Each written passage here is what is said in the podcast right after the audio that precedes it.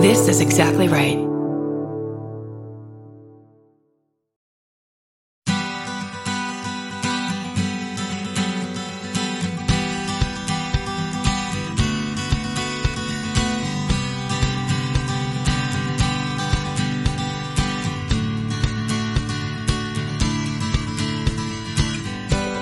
Welcome to the Parent Footprint Podcast with Dr. Dan. I'm Dr. Dan, your host, and you are listening to our weekly podcast where our mission is to make the world a more loving and compassionate place, one parent and one child at a time. At Parent Footprint, we firmly believe the key to raising healthy, happy, and engaged kids is for us parents to seek the same. Seek happiness, health, engagement, and of course, awareness this thing awareness that we talk about often, we believe awareness is the foundation for your vision of successful parenting. And with this increased awareness and intention, we can be purposeful about leaving a healthy footprint on our children. I am very excited about today's show, which is completely aligned with the parent footprint philosophy. The title of the show is Fatherhood in 40 Minute Snapshots with Jeremy Schneider. Now, Jeremy has been writing about parenting and relationships and mental health since after his twin teenagers were born. Almost every article he has written on his 40 minute train ride into work after leaving his family in the morning came to be this book that we're going to talk about today called Fatherhood in 40 Minute Snapshots. Uh, it's a collection of articles about being a dad and the joys and challenges, all that stuff that comes with it, which we are going to dive into. It all happened on his morning commute. Jeremy has been published in both national and regional parenting magazines in the US, Canada, New Zealand, Australia, and has been interviewed by the New York Times, the Washington Post, CNN, the Today Show, uh, parents, and many, many more. A little bit more about Jeremy. He's a marriage and family therapist who was born in Philly. He lives in New York. Not only is he an MFT, he's also a chief technology officer. He's been married to his wonderful wife for over 25 years, and he has boy slash girl teenagers who are in high school and has a lot of adventures with that. Jeremy, welcome to the show. Thank you very much for having me. I'm excited to be here. Okay, tell us about this commute and how this book came to be. Uh, it, it's so I I live outside of New York City, and uh, I take literally a 40 minute train ride every day. And what started was I, you know, I was leaving my family in the morning and it was very difficult. And it was, I, I knew I wanted to be an involved dad. And there was something about that process of leaving every morning that was both difficult on my kids and difficult on myself. And it started, you know, I didn't start with the idea to write a book. I started with the idea of how do I process the experiences that I'm having and started to write about them. And before I knew it, I was pretty much writing every day. And, you know, after 12 years or so, I realized, huh, you know, there's a lot of good content here that might be useful for other people. and that's where the idea of the book came from. And, and of course, I really, I wanted to kind of uh, portray the idea that, that it's, these are moments that I have written about on the train. So that's why I, I, talk about it fatherhood in 40 minute snapshots. And each moment is a snapshot. It's a, you're, you're able to look at a moment in time from my family and whatever experience or insight or, you know, new bonding idea or whatever it is that kind of came about from that train ride. Um, you kind of get to see. And I, that's what I kind of liked about it. And that's also why on the cover, there are photos of me and my kids because I think it it's a very personal book. I want people to be able to feel, oh, like I, I, know what he looks like. I know what his kids look like. I can picture that in my head. Mm-hmm. Mm-hmm. Well, of course, the stories are very personal, and uh, I completely relate in terms of the leaving and traveling for work, and uh, you know this this dilemma of mod- modern uh, fatherhood, which is you know this multiple role, right? To um, to go out in the world and um, make money and have a profession, and then this increased awareness and involvement that we dads have about wanting to quote be there for our kids. Uh, I mean, I feel it's a it seems like to be like a newer a newer conflict for dads. I completely agree. And I, I think there's this kind of push pull that we're really struggling with. And in fact, I'm uh, working on an, on an ebook right now that is kind of fatherhood snapshots, the early years. It's just really focusing on, um, you know, when they were toddlers. And what I'm writing in the introductory, in, in the, sorry, in the introduction is the idea that you know, we parents want to make lives better for our children. Like that's kind of the the goal that we all have in mind. But I think, you know, th- you know, my generation, I think the generation that's come after us in terms of dads, particularly men, is thinking, but what does that mean now? You know, it, right. is that just providing a quote unquote better life financially? Cause that's what it used to mean, right? They have a better job. They'd have a better education than we ever had. But you know, the, the sort of, and I don't mean this like we're, we're sacrificing, oh, we're martyrs, but the sort of sacrifices we make by trying to be more present in their lives in terms of maybe being around for school in the morning, maybe trying to come home at a better time in the evening, that that puts a limit on sort of what we can do in the workplace.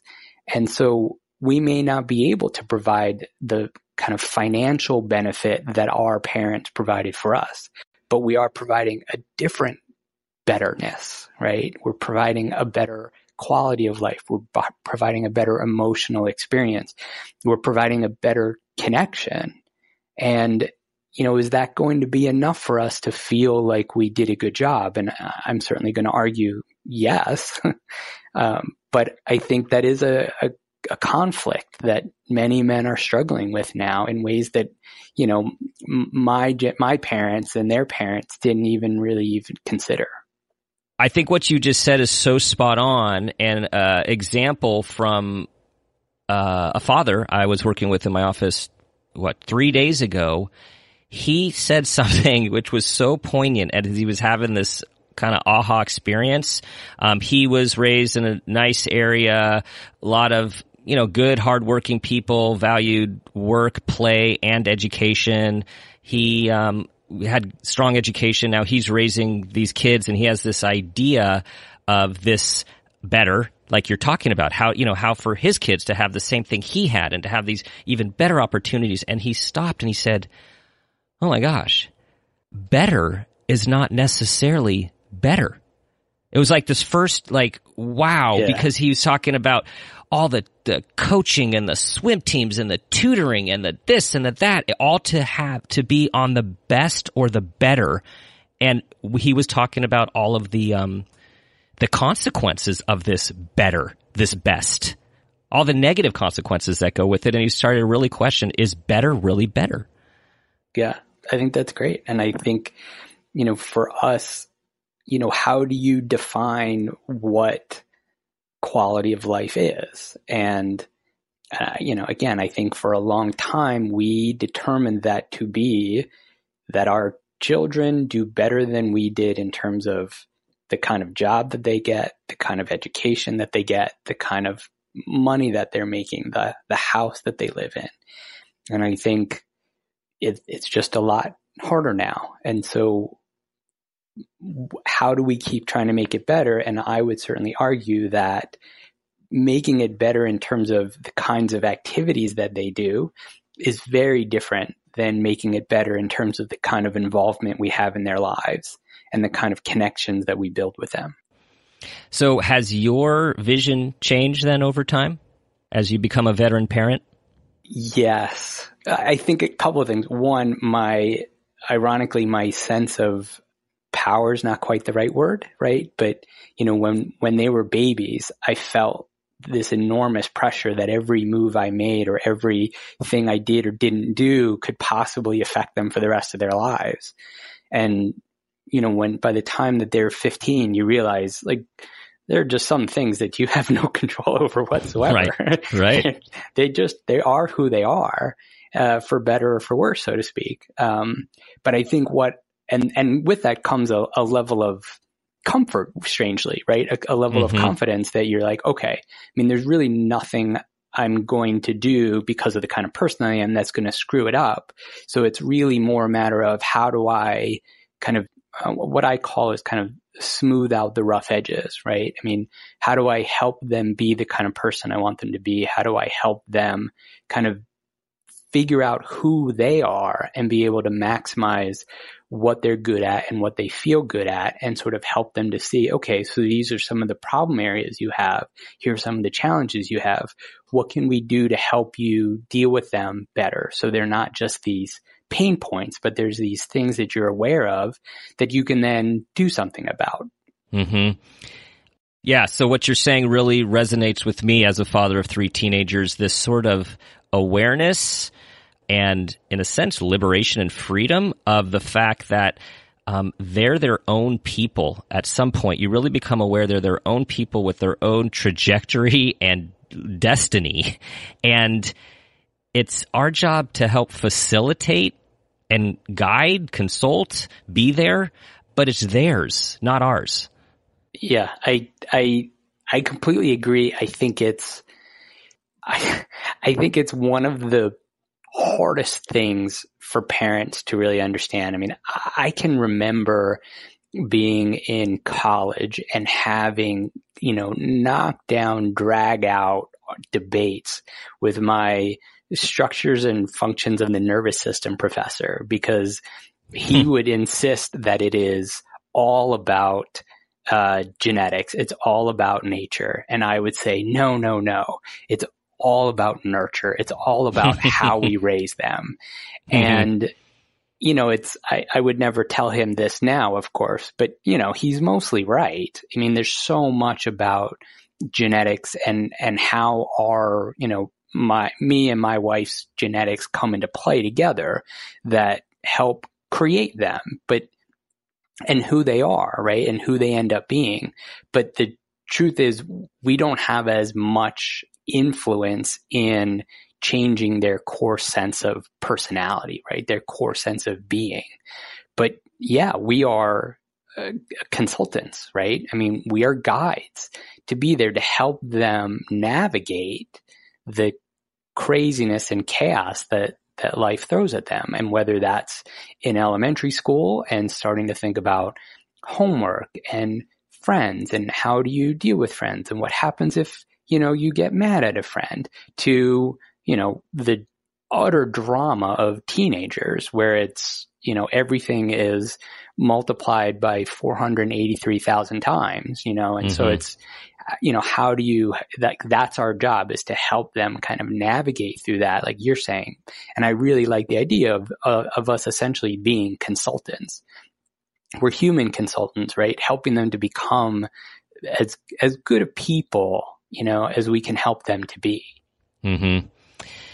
Uh, I often reflect on being a when I was a young childless therapist, children, families, how easy it was to blame parents for their child's challenges or problems. And then having my own little ones experiencing, as I used to tell my clients, like you, you can see how they become what they become even before you have a chance to to screw them up. Like they come out a certain way before you could even impact that. It's like it yeah. really is. Um, they all come. Everyone, we all come in wired a certain yeah. way. I, I, guess the one thing that I would, because I, I wouldn't want parents to think that they, don't have anything to do. right. Um, right. And I think that, you know, the, the part that kept driving me, and I, and I, I allude to this a little bit in the book, but, you know, I didn't have, uh, remotely a positive childhood experience. And to me, you know, what I wanted to do more than anything else was to make sure that my kids never doubted how much I love them and that I was always there for them and present for them. And I think those are the things that we need to do as parents, right?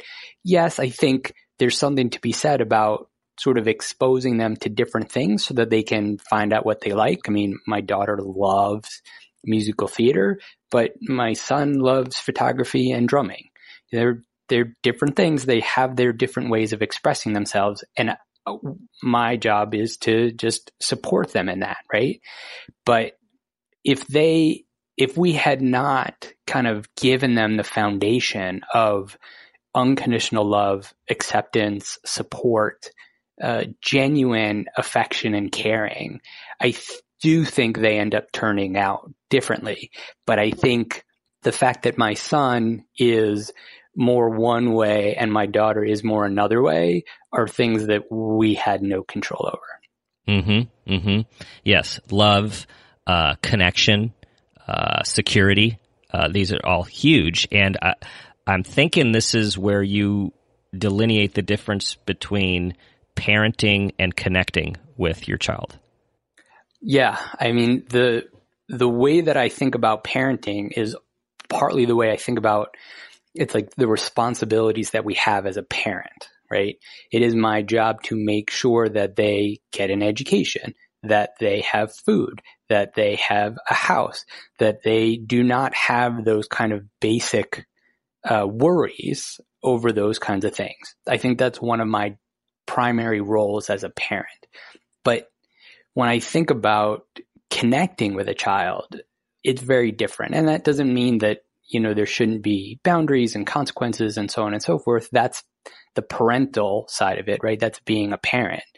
But the connecting part, I mean, that's that, ideally that's where the fun is, right? And and either it's a it's me being able to share what I love with them, and you know, taking them on a a bird watch, right? I mean, when they were younger and we would go on vacation to Florida, that would be a thing that we would do. And I always loved birds and being able to share that with them and get them excited about it was so much fun. I mean, it just, it made the whole experience better for all three of us. Right. Mm-hmm. But, you know, the, the other piece of that is understanding what they love. Right. And so I mentioned earlier, my daughter loves musical theater. I mean, is just consumed by this passion for it. I uh, never was a musical theater guy. uh, and so, you know, my choice was right. I either just keep being not a musical theater guy and not be able to have that connection with her, or I figure it out. You know, I at least let her teach me and show her what she likes about it, and and give make myself open to that possibility. And in the end, you know, I'm not a musical theater guy the way that she is, and I never will be because her passion is extraordinary.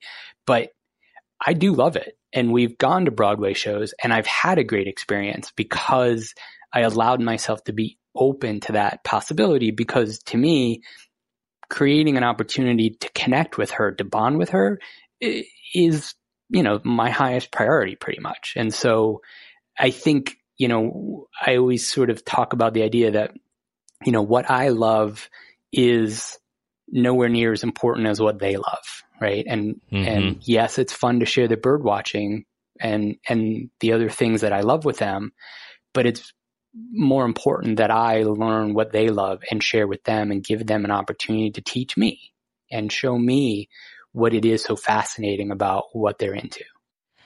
And I ha- and I have a quote here written down that I think reflects what you've just said. I want to read it to get your comment on it here. This is this is your quote. What is important to a dad doesn't need to be important to his children. Yet, what is important to his children does need to be important to their dad. Yeah, that is. Uh, I'm so glad I said that. Um, I, I, really think that that's absolutely true, and, and kind of what I was alluding to. I mean, I the the hardest example for me, frankly, is I love sports. I am a huge sports fan. I love playing sports. I love watching sports, mm-hmm. and I live in a family where they couldn't possibly care less. it just is meaningless to them. Mm-hmm. Mm-hmm. And you know what? There were certainly times where I, you know, tried to show it to them or play with them to see if there was interest but it was very clear there wasn't. And I never force them because to me, then I, where's the fun in that, right? I, I don't, I don't want to make them do something they don't want to do. I, I, need to find a balance of being able to, you know, watch my favorite teams and so on and so forth because I'm still a Philly fan, even though I'm, I'm in New York, even though mm-hmm. that sometimes can be life threatening. But careful, I, gotta be right, careful. Exactly. Yeah, yeah. But I, you know, it's still important to me but it's not important to them. However, just like the musical theater piece or drumming or, you know, with my son with photography, I mean, I love photography, but I don't understand how to do it as well as he does. I mean, he's got an eye, and I think you probably understand this. There's something so incredible about seeing your kids do something better than you can do. And, yep. and it, it's not like, oh, that's not fair. It's like, my, that's amazing. I mean, I don't, he didn't get that from me, right? Like that's not that he got that from my wife and, and he's developed it on his own so amazingly. And I just love being able to see him do something he not only is good at, but is cares so much about. And so, you know, letting him show me pictures and walking me through the process of how he edits a photo. It's fascinating to watch, you know, him be able to do something that I can't do. He's got this uh, ability with photography and he's got this eye and you know, he certainly didn't get that from me. And, uh, I mean, he definitely got that from my wife, but he's able to build on it on his own. And, you know, being with him while he shares with me the way he takes photos or the way he thinks about taking photos. And also for him, the editing process is, is almost meditative. I mean, it's, it's fascinating. And, you know, that's something he's developed on his own. That's something that he really figured out how to do and how to help himself with. It's kind of amazing to just be able to be a part of that. And, you know, one of the, a, a theme that you write about uh, and talk about is what can hold a dad back from being the kind of dad they want to be. And, uh, and I was imagining that for a lot of dads, there's a competition there. Like you always gotta, you always gotta win. You always gotta be better. And what you just talked about is, you know, what a healthy mentor does with a protege. Like you, you want your child to surpass you. Like you want your child to grow and how mindful and aware do we need to be when we're interacting with our kids and they're doing things that A, we don't do so well, or maybe we do and they start doing them better. And I, I think, you know, I, I absolutely believe that that's one of the challenges that we as men face, particularly because we do tend to be on the competitive side in that way. And I, I struggle with that certainly, right? There are things that I do that I, particularly with my son, that he will do better. You know, we're playing video games or something. I used to think I was pretty good at video games. I, I am not good in comparison to him. Mm-hmm. And it has mm-hmm. been that way for quite some time. and it's, it's hard to not have that like, well, this is frustrating. If he's going to, you know, if I'm not going to be able to win, then why are we playing?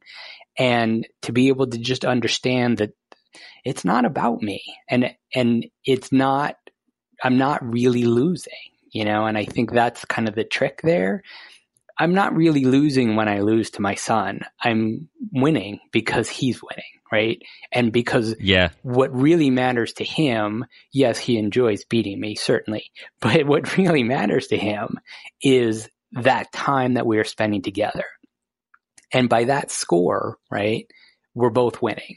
And mm-hmm. it's hard. I'm not always good at it, right? But it's that perspective of, well, what is my sort of higher goal here? And my higher goal here is not to be victorious over my son. Uh, higher goal here is to be able to, in as much as we do together, be able to build on our relationship and make that bond stronger. And so, you know, uh, so I lose you know, and we play more video games and, or I'm just not as good when we're playing on the same team, I may hold him back, you know, but mm-hmm. he doesn't care, you know, he's just happy to be playing with me. And that's at 15, you know, I, I you know, I got to take that and be glad, you know, I'm glad he still mm-hmm. talks to me at 15. So, you know, I definitely think you're right. That's one of them. I think, uh, you know, another thing is that, you know, we have a, a kind of a lone wolf kind of perspective, you know, that men have that, you know, we should be the, the providers, you know, there's a certain role that we should play. And, you know, what we're talking about, and I think you and I both experience this, if I may be so presumptuous, is that I think you and I understand that there's a, a better flexibility that we need in terms of the way we are as parents, right? We may bring home money, right? We may be providers, but we also need to be present in our family, right? We may be like, for instance, with me, I love playing sports, but I also need to be the guy that loves musical theater.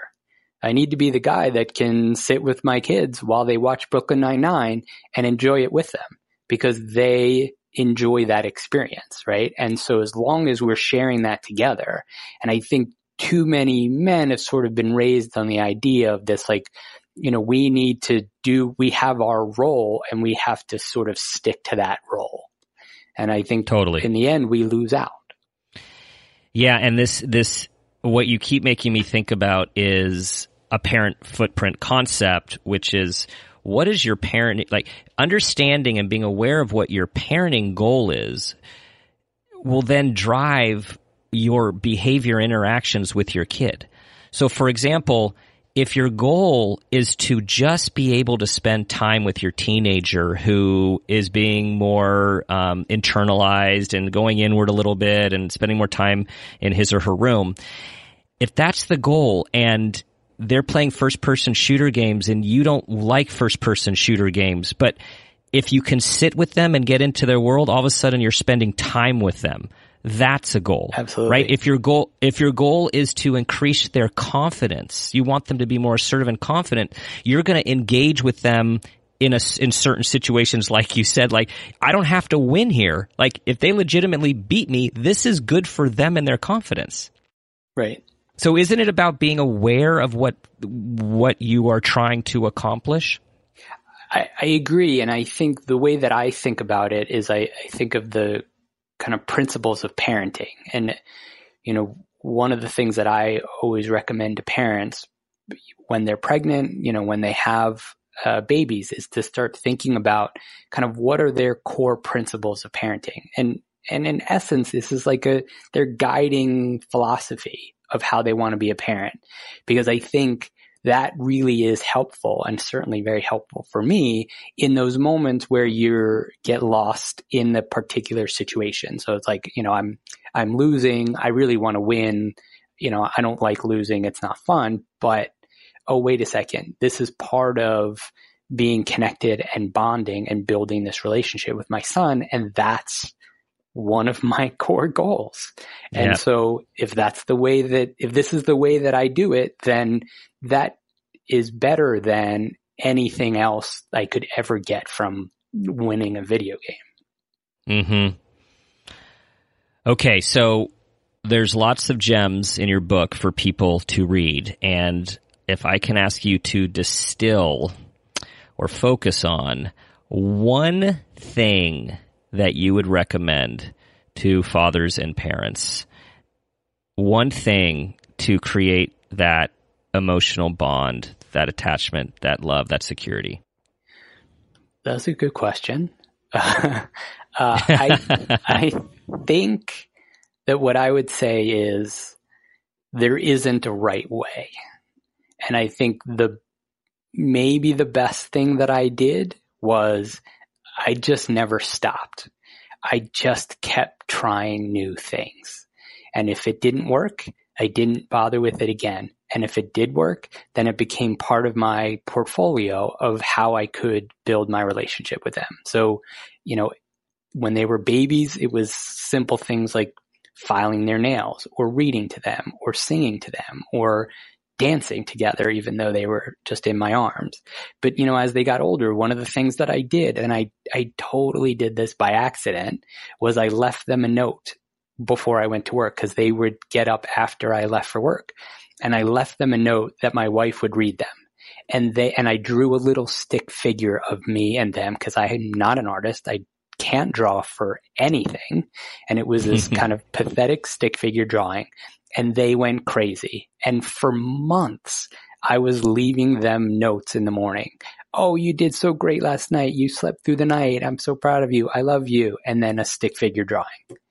And I had no idea that that would have such a powerful impact on them. And I think that what I would suggest is that you just experiment. You just keep trying new things all the time to be able to connect with them because you don't know what's going to work and you don't know what's going to make a difference, but you'll know it when you find it. And then nice. as they get older, you keep adjusting that, right? Because mm-hmm. how you, we relate to them as they grow up is different. And so you, but you have this portfolio, portfolio to draw upon.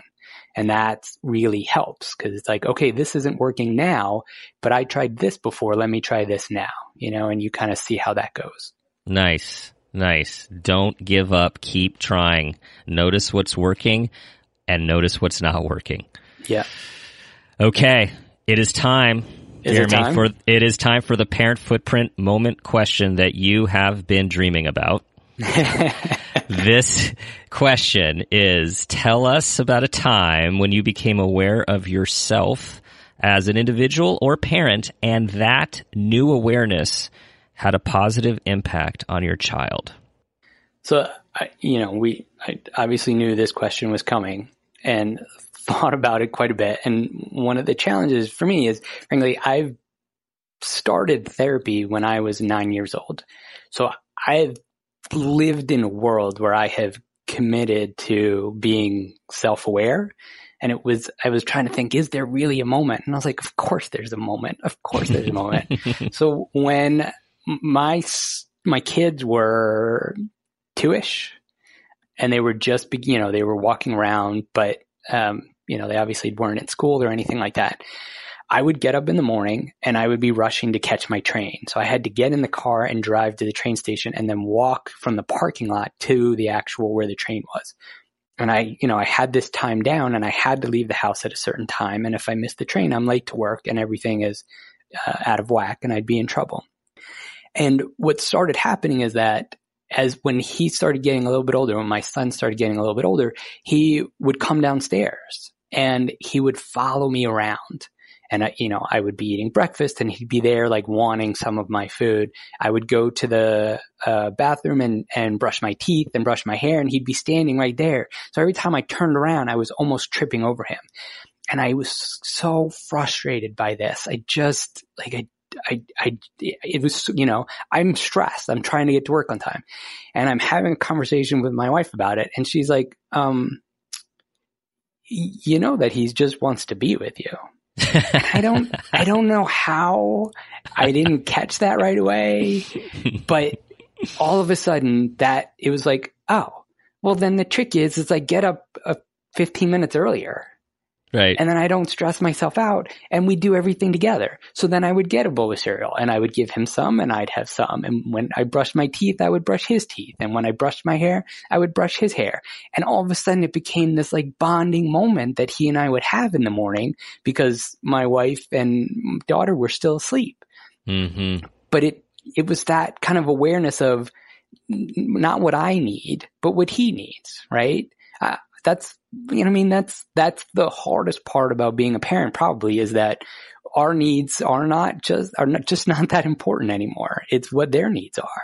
But to be, to, you know, see that my little boy look at me, you know, with those eyes of his and be like, Hey, I want attention from you. I want some time from you. And me realizing, Oh, I know how to do that. You just forgot. And then all of a sudden it ceased to be this difficult thing and became this really wonderful thing. It was a great way to start the morning. That's a great story. And, and, uh, it's so helpful when we have a partner to help us become aware and then, really yeah, and then for you to make that adjustment, right? It just became a minor adjustment that changed yep. everything. Yep. Very cool. Very cool. All right, everyone. Unfortunately, we have to stop talking to each other here. Uh, fatherhood in 40 minute snapshots with Jeremy Schneider. Tons of wisdom in this book. Uh, Jeremy, tell us where we can keep finding your stuff, your new ebook that you're creating, and everything that you're doing. You can find it at uh, www.jgs.net. So Jeremy G. Schneider, jgs.net. We will check that out. Everyone, thank you for listening this morning. I encourage you all to heed the words of Jeremy's wisdom. Focus on those moments. Think about the attachment, the love, the bonding. Think about the difference between connecting and parenting, both important. Try to be the person you want your child to become. And as always, think about this phrase that I think about every day. What footprint do you want to leave?